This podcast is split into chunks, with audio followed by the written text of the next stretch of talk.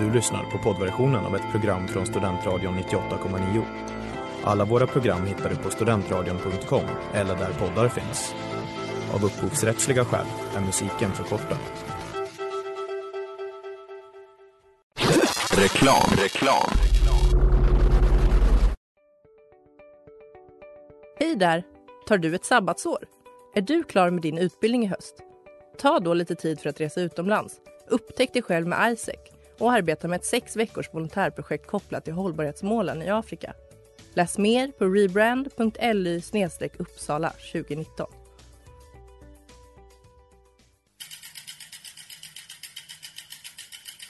Har du fått punka, krångla växeln eller är cykeln inte lika snabb som den en gång brukade vara? Vänd dig då till Leffes cykel, Uppsalas främsta cykelverkstad sedan 1988. Du hittar dem ett stenkast från Ekonomikum på Sibyllegatan 9 i Luthagen och på leffecykel.se.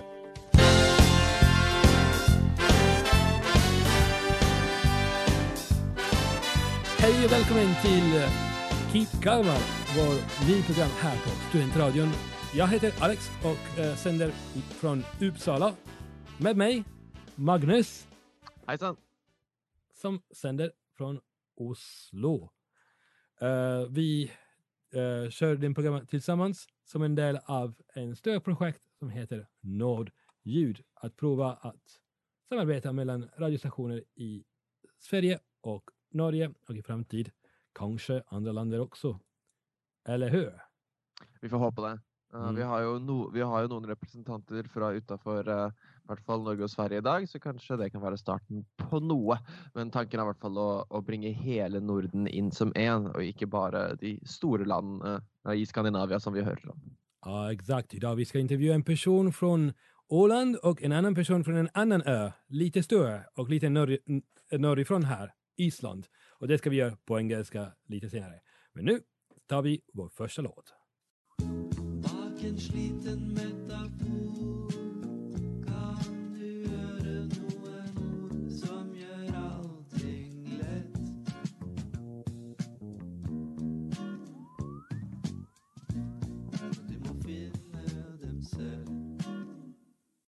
Och det var Buck en silten metafor. Artisten Benjamin Mall. En norsk låt. Du lyssnar till Studentradion och det är Keep Kalmar. Så, som vi lovade dig innan, vi har en gäst med oss som eh, födde och växte upp på Åland. Så nu varmt välkommen till Alfred. Välkommen här till studion. Hallå! Hej, tack Alex. Uh, kul att ha dig här. Så ehm, vi... Jag också kommer från en ö, lite söder från här, Sardinien. Men eh, hur är det att... eh, så du, du växte upp där och den, du kommit här till Uppsala för studier.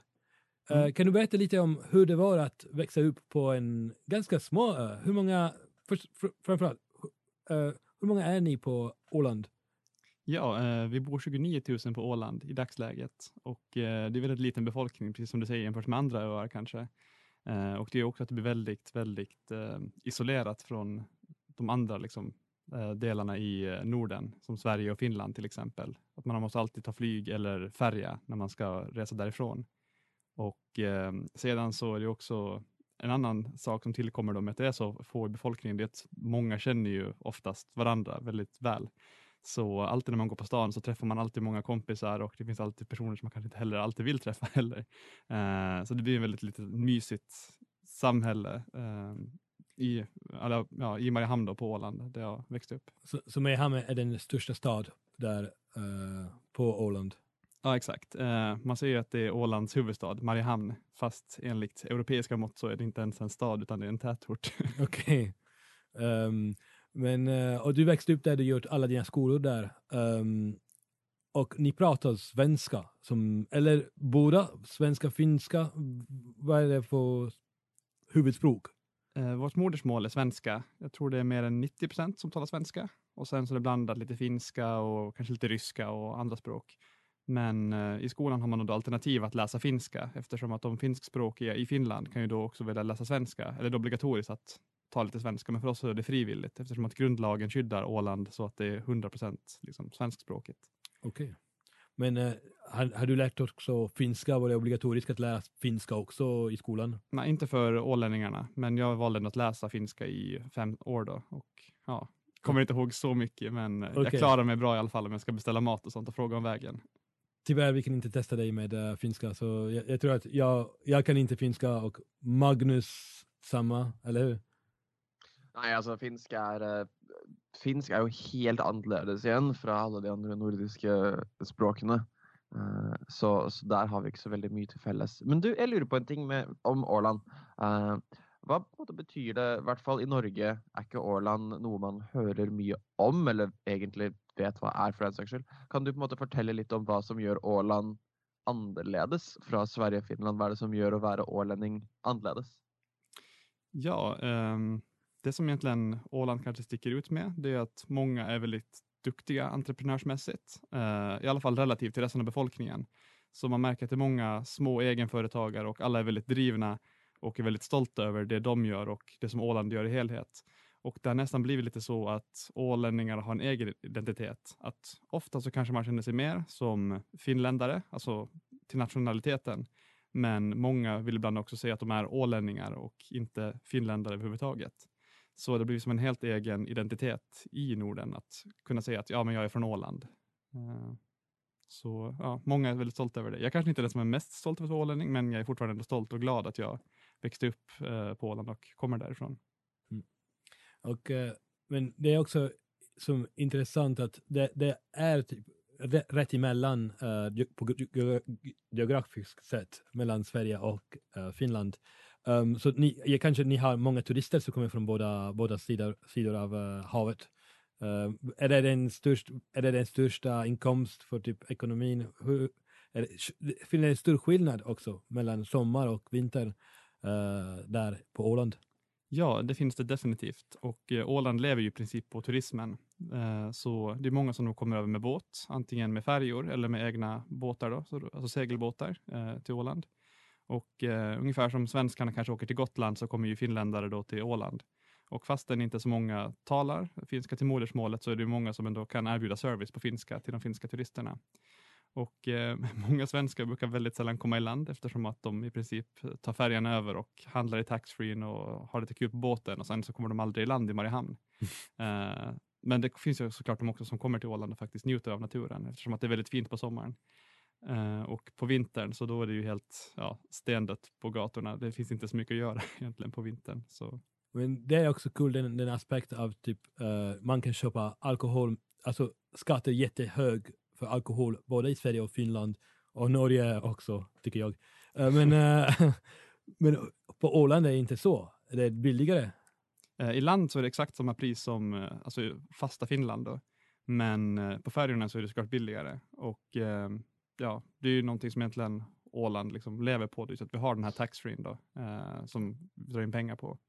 Och eh, vad var det jag skulle säga? Eh, nu får det. Eh, Med det, med det, vi pratar om alkohol och så är det, eh, som, så det är samma pris på Åland men i, på båten det är billigare. Så kanske nu som det varit restriktionerna med covid, det har varit lite jobbigt för många att köpa alkohol på vanlig pris och många Mm. äh, reser ofta med båten. Är det någonting att ni konstaterar eller är det, var det en problem typ? Eh, Ja, det var faktiskt ett problem att eh, vi inte kunde få alltså, så mycket kunder som kunde komma till båtarna. Eh, det har faktiskt varit väldigt stora problem inom turismen just på färjorna. Så tror de sa upp en tredjedel av alla anställda på de här bolagen eftersom att de inte kunde ha så många anställda nu under pandemin. Men eh, det kommer förhoppningsvis bli bättre nu eh, när kanske ett vaccin kommer då nästa år och vi kan få igång turismen igen. Mm, det hoppas vi alla. Um, men som om musik, det, finns det några typ stora um, artister, uh, skådespelare, um, sjungare från uh, Åland som du kan tänka på? Eh, jag är inte så särskilt kulturellt bevandrad egentligen i den åländska musiken. Det finns inte så här stora artister som man kanske känner igen på samma sätt kanske i Sverige och Finland då, som på Åland. Men eh, det som vi kanske är mest kända för det är väl den här Vem kan segla? Eh, som är en alltså, gammal melodi då, som kommer från Åland tror man då. Eftersom att ålänningarna har ju varit sjöfarare sedan urminnes tider. Ja, det är en väldigt fin låt och det ska vi lyssna till nu. Vem kan segla förutan vind? Vem kan ro utan oro? Vem kan skiljas från vännen sin utan att Och det var um, Vem kan segla förutan vind? Från Maria Espinlosa. Och du lyssnar till Kip Kalmar. Och uh, vi har haft uh, Alfred här i studion med oss från Åland som uh, studerad och nu jobbar här i Uppsala. Tack så jättemycket för din tid och, och ehm, för den, den här prat om Åland. And now we welcome, we give a warm welcome to our next guest, who is joining us from Iceland. And she has been studying with me at the same university back in Manchester, active in student media, but has since then had quite an interesting career. Warm welcome to Silla Leodottir, best known as Silla Berry. Hello. Hello, Silla. Welcome to the show. Thanks for joining us. Um, first of all, how how are you doing? Uh, what's what's going on in your life? And well, there's a, you know, there's a lot going on despite uh the pandemic. So yeah, I'm good though. It's been a long time since I've seen you. Uh, Just about uh, eight years. Last time, ex- actually, I was I left for going to Uppsala for my first exchange in 2013. But Yeah. yeah, it's uh, still. I'm still sort of in student media. You're still also working in media, from what I've seen on your Instagram. And well, tell us a bit more about yourself. What, who is Silla Silla Berg? Uh, Silla Berg is uh, an Icelander, an actress, a writer, and just a small town girl from a small island off the south coast of Iceland. Okay, so I didn't know that. So you're not. So you're on a from a small island off Iceland. What's the place called? It's called Vestmannaeyjar or the Westman Islands. So it's actually a cluster of islands, but we live on the biggest island called Heimaey or the home island. And how many people live there? I would say we're probably around 4,600 right now. So it's relatively small. Okay, and then you moved to and and you live. You still live there now, or you living in another part of Iceland? I'm currently in Reykjavik, the capital. Uh, yeah, like most people, most people from the island, they they move to Reykjavik at some point, either to go to university or to find, you know, jobs or whatever. You're mentioning a, a University of Reykjavik Mhm. or of Iceland, maybe. Uh, did you study there? I did not. No, uh, I was kind of all over the place. Um, I st- started University of Manchester where I met Alex. I did Spanish and screen studies for a year um, until I realized that I didn't want to write about films. I wanted to write them. I did, yes. Um, I went to Vancouver Film School in Vancouver. Um, I did a year diploma there in writing for film and TV, which was incredible, um, so much fun. And then after that, I moved back home to Iceland, and I've been working in the film industry. You know, both as you know, I've been writing, I've been acting, I've been script supervising, kind of just like doing everything I can. What sort of films do you enjoy enjoy doing? Ah, God. Um, I I enjoy films that actually have something to say, you know. Um, but it's just it's more about the people. When you get to work with good people, that just it makes everything worth it. And and you know the people and yeah, like I said, if you know why you're doing things, and I think that's the biggest thing. And everybody know knows the why of the film of the story. That's that's when the magic happens. I would say. Mm. Uh, also, do you uh, work mostly with uh, English productions, or have you worked with some Icelandic productions as well? Like, what do you what do you enjoy doing most? I've mainly been doing Icelandic productions. I've I've actually I was shadowing a director called Andrea Dorfman um, in Halifax for her movie Spinster, which was starring Chelsea Peretti. So that was incredible. And that was so much fun. It's a great comedy.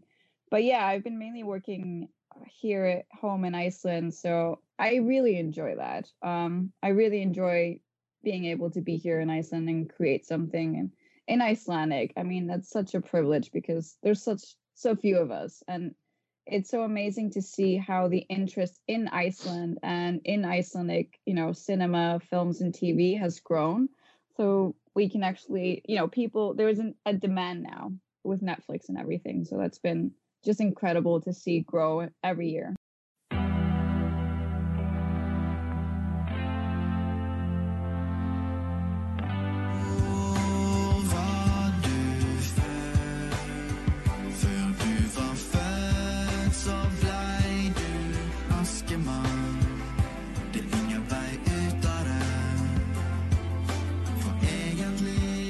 And that was Ask Askman from Isak Shorty. You, you're listening to Keep Kalmar. Du lyssnar på Keep Kalmar här på Studentradion. Och tillbaka nu till uh, vår intervju med uh, Icelandic skådespelare Silla Berg. So, uh, back to us. We we were saying so you've had a quite a quite a career in in in in in filming. You started with screenwriting. Um, Have you ever done student radio or radio in your? I know you've done TV. You've done student TV because we met there. Yeah. But have you done? Yeah. Have you ever done radio? I haven't. No. Um, I think I did like one radio project in the 10th grade, like before going to university. And that's about my career in, in student radio. It was a lot of fun, but I don't actually, I have no idea if there is a strong student radio here in Iceland simply because I never went to any of the universities. Mm. Yeah, that's uh, that would be interesting to find out. Me and Magnus are investigating that. Uh, currently, trying to broaden this uh, Nordic student radio network that we are Yeah. building. Um, yeah, but um, most recently, what have you been up to? So I guess like film production has been a bit tougher in this period. Uh, Mhm. Has there been a sort of uh, slowing down of that, or has there been has it still been active as? Well, we kind of, I think we were one of like three countries during the worst of COVID that was actually up and running. Um, we just have really strict rules about what to do on set and everything. So they were able to keep so many productions running. Um, there's been a lull every now and then when they, you know, where the restrictions become harder but overall it's been amazing to see how much we've been able to produce and film during all of this Okay. And beyond uh, filming, have you you've also written a book? I've heard that should be coming out very soon, or if it might be already out by the time people listen to this. uh, i have yes well it's been a long process um, so i wrote a book called dear self which is in english um, and it started about five years ago when i was in vancouver film school I was sitting on my balcony one night and I had seen people, you know, writing like, what would you say to your teenage self if you could tell them anything? So I was like, it was like 5 a.m. in the morning and I sat down on my balcony and I just started thinking about what I wanted to tell my teenage self. And I wrote that down as the sun was rising. Um, so I'd say that was the start of it. And for the past five years, I've just had to do a lot of living and I've kind of documented that and out and you know that's what dear self is it's letters to my past present and future self along with conversations with the self Okay, and it's uh, and it's in English, and it's so it's so it's a sort of auto. Is it autobiographical? Would you say, or is it just sort of yeah. Philosophical reflections reflections about life in general? i think it's both. It's definitely autobiographical and um, you know kind of a memoir but i it's just kind of everything i've learned about life and loss for the past i would say three years or so. So i hope that you know it reaches the people that need to read it and that it can help just someone get through life because that can be really tough at times Okay, and this book will be, as you said, in English uh, for now. Yeah.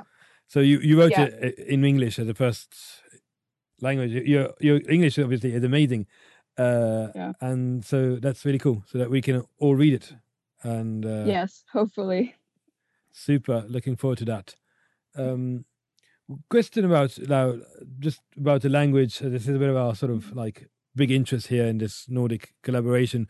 Uh, we trying to sort of like, um, we tried like last we we tried to broadcast this program in Swedish Norwegian, and we kind of managed. But last time we, we did an interview with a Danish uh, Mhm. person from Copenhagen, worked a bit Yeah. alright.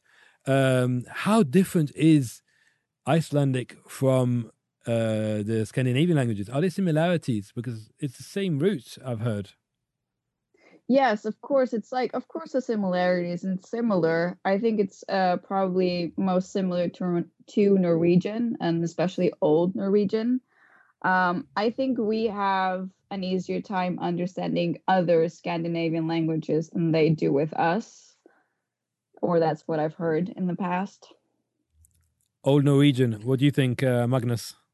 Yeah, no, so so it's correct. So I've uh, done some like studying with language and all of this stuff, and the the main thing about like Icelandic and Old Norwegian, as opposed to the more modern Norwegian, uh, is that there's a lot of um, like in Icelandic as well. There's a lot of these uh, the and the and w sounds that have sort of been replaced by the and t and but like sounds that we are so used to in Germanic languages, in Scandinavian, in English. So I think like it's easier for an Icelandic person to understand, especially if they also speak English. And Mhm. correct me if I'm wrong, but you have you're used to both sort of spectrums. You're both we're used to both sounds, so you can Yeah. easier transfer and understand that oh, this one is supposed to be this, this one is supposed to be this. Um, at least from sort of what I've read and what I've understood. But it's it's really interesting, and when you actually start learning the patterns of how the language changed, uh, because of Norwegian has changed a lot more than Icelandic from like the thousands. Um, it's it's it becomes not very hard to decipher when you read it at least. Yeah. I mean, we can still read the old books from like, I don't know, a thousand years ago. And the Snorra sagas and stuff like that. Yeah, yeah. Ah. you can read the original. I'm so jealous. we can. Well, I'm struggling with Norwegian, with with reading Norwegian, you can, you guys can do that. That's pretty amazing. It's, uh, Yeah. yeah. Mm. Well, I'm wondering, um, out, there's been quite a lot of uh, Icelandic music on radio recently, and uh, mainly Yeah. sung in English. Uh, But I was wondering if you could maybe give us a recommendation of an Icelandic song uh, in sung in Icelandic. Um, I can. Yeah. So I actually have a song that's been I mean it's it's an oldie but a goldie. It's been one of my favorite songs for so many years. It's a song that I love to listen to with my mom and speci- especially. Um, and it's called Aun Theme Without You and it's with the great band Trúbrot. So it's a it's a classic and it's in Icelandic, which I love. Okay, then I think it's about time to give that a listen. Here we go.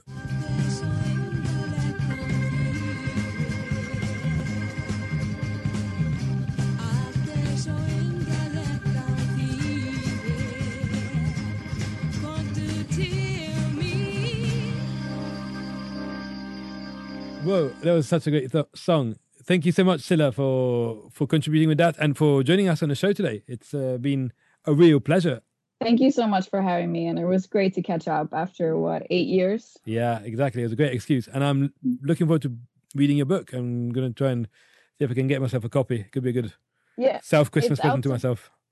it's out tomorrow everywhere. So Great. happy Christmas! Great. So awesome Christmas present to give yourself or someone you love. Great. Thank you so much, Silla. And now it's time for Norwegian news from Oslo. Maybe Magnus, can you give us a quick intro to that one? Oh, it's just the, the weekly update from Studentnyhetene in Oslo.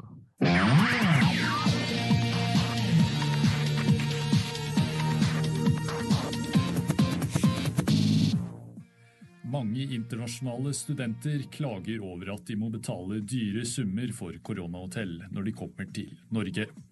Derfor skal Universitetet i Bergen nå dekke koronahotelloppholdet til sine kommende 400 internasjonale studenter.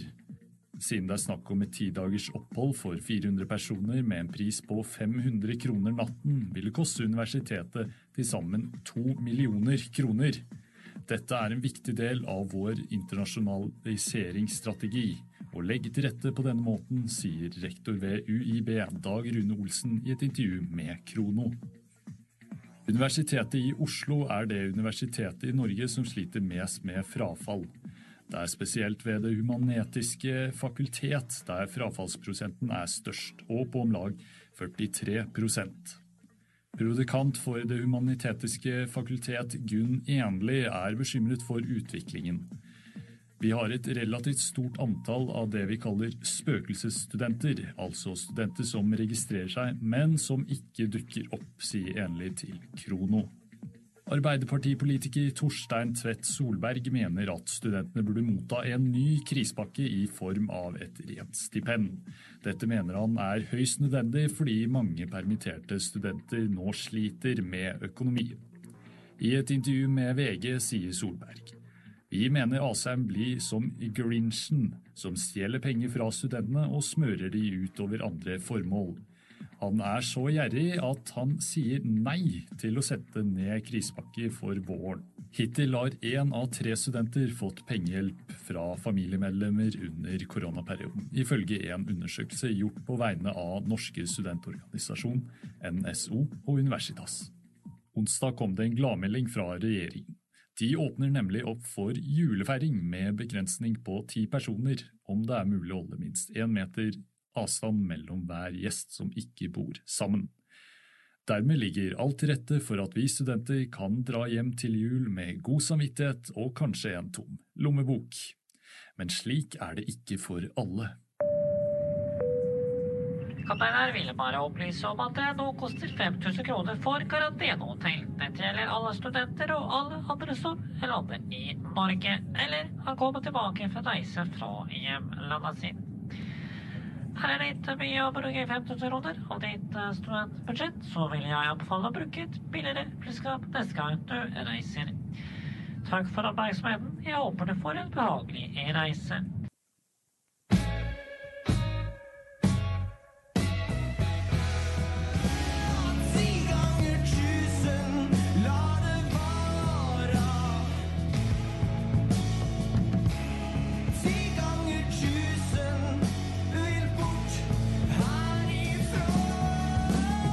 Der hørte du Ti ganger tusen av Ma-gjester her på Keep Kalmar på studentradioen i Sverige. Du, Alex, visste du at for ca. 1 12 år siden, eller 1500 år siden, så pratet vi det samme språket? Ja, jo, så läst då. om det lite, men jag vet inte. Alltså, jag- för mig, typ, alla hade en bild av ah, Skandinavien är en land och typ Island är liksom, för flaggan är eh, ganska likadant. Så man kan säga att det finns en koppling mellan länderna, de nordiska länderna. Men Mm. vilken typ av språkkoppling, eh, det vet man inte faktiskt. Men det er i hvert fall cirka, man kan anta i hvert fall, at for ca. 1 12 år siden, eh, fra 500 til 800, så var det ett språk, et, gan- et felles språk, selvfølgelig forskjellige dialekter, som preget Norden. Og det ble kalt urnordisk. Eh, så dette, dette språket kom før vikingene. Og det er nettopp kanskje pga. vikingene at språket vårt, eller språkene våre, svensk, norsk, dansk, forandret seg så mye. Eh, man finner sånn i runeinnskrifter eh, som forteller at på et tidspunkt rundt år 800 så delte språket seg i to geografisk. Så du hadde vestnorsk, eller vestnordisk, og østnordisk. Så vestnordisk det ble basen for norsk og islandsk, færøysk, hvor østnordisk det ble svensk og dansk. Sånn at svensker burde ha en enklere eller burde ha enklere for å forstå eh, danske folk. Um, men kanskje det er bare vi Men. nordmenn som er så Men. smarte. Jeg vet ikke. Um, men sånn at vi rett og slett geografisk deler oss. Eh, og så skjer jo da den nordiske storhetstiden, vikingtiden. Eh, jeg som vi elsker jo å skryte av at vi er ordentlige vikinger her i Norden, ikke sant? Men det er en ting som vikingene gjorde veldig mye, det var å reise. Sant? De dro i båtene sine, og de dro til England og Frankrike og Russland og overalt. Og, og spredde både seg selv og språket sitt. Eh, så du ser Det var, Eh. det var bara turism, eller hur? Det var uh, Ja, trevlig nej. besök till var, eh, franska eh, mönster och uh, präst eh, älskade nordiska turister, inte sant? Vikingar var så trevliga, eller hur? Jo, jo, nej, alltså vi bara kom bort, och så sa vi halla på dig och så drog vi en. Vi är lite som Robin Hood. Vi tog, tog från de rika och gav till de fattiga, och de fattiga var oss själva. Um, ehm, men i alla fall så um, Men språket spredde sig väldigt och detta ser du fortsatt på måte i, i dagens England, för exempel, där ordet bag like a backpack or a bag, Eh, kommer från det nordiska, eller vikingspråket bagger. Eh, Sånn vi har på en måte spredd språket vårt över hela världen, men kanske mer väsentligt til oss språket vårt fortsatte å forandre var att vi tog med mycket språk tillbaka. Uh, eh, och eh, detta sker, uh, detta sker helt på slutet av vikingtiden. För att latinsk och kristendomen de kommer till Norden sakta men säkert. Og har med seg språk. Og det har med seg det latinske alfabetet. Det vi bruker i dag med A, B, C, D, E, F, G. Det brukte vi ikke på den tiden, for vi brukte bare runer og sånt. Mm. Så vi kaller det altså norrønt og runesvensk. Det var det som ble pratet i vikingtiden. Eh, og så skjer det eh, til slutt Måten vi på måte ender opp med språkene vi er i dag, er at når det latinske språket kommer, så kommer bokstavene, og så sprer språket seg enormt over geografier. For det er så mye handel, det er så mange forskjellige folk som snakker så forskjellig. Og siden Norge, Sverige, Danmark eh, grenser til så mange land, så fikk vi så forskjellige språk. Men vi ser at steder som Island, så har de fortsatt det gamle, gamle språket. Och Så det er i hvert fall en liten innføring i vår utvikling av det nordiske språket og skandinavisk, og litt hvorfor vi snakker så forskjellig, men fortsatt kan forstå hverandre. Men spelar roll för jag tävlar inte mot någon Så kom spring av mig för du wastar din tid ändå Der hørte du altså 'Tävla' av Florence Valentin. Så nu, vi är på slutning av programmet. Det har varit en intressant samtal. Vi hade gäster, Alfred från eh, Åland som besökte oss och eh, Silla från eh, Reykjavik i Island. Och eh, en intressant också slutning med eh, den där research du har gjort, Magnus, kring språkutveckling här i Norden. Jätteintressant. Ja, takk. Uh, det, er, det er gøy hvordan på en måte, språket har forandret seg så mye som det har. Uh, og det er veldig interessant å se på en måte hvor mye vi kan forstå hverandre fortsatt da, på steder som Færøyene og Island. Så vi håper at vi kan få i hvert fall lære mer om det, og kanskje bruke Kib Kalmar til å få litt folk fra f.eks. Færøyene til å, å fortelle litt om språket sitt. Ja, det skulle vara kul. Kanske nästa gång vi kan ha någon från Färöarna. Men vår vanliga avsnitt ska vara tillbaka i 2021. Nästa vecka vi ska vara gäst på Jul igen, den julprogrammet som sänder på Studentradion med lite julmusik och eh, uh, festive feel och uh, med vår stationschef här i Uppsala, Sanna Larsson. Nu, vi tackar er för att ni lyssnat och uh, ses nästa gång. Ha det! Ha det bra, folkens.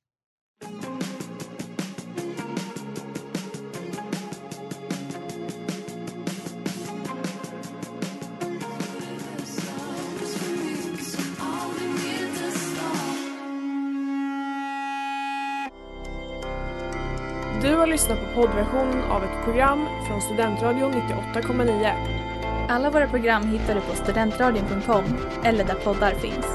Och kom ihåg, att lyssna fritt är stort, att lyssna rätt är större.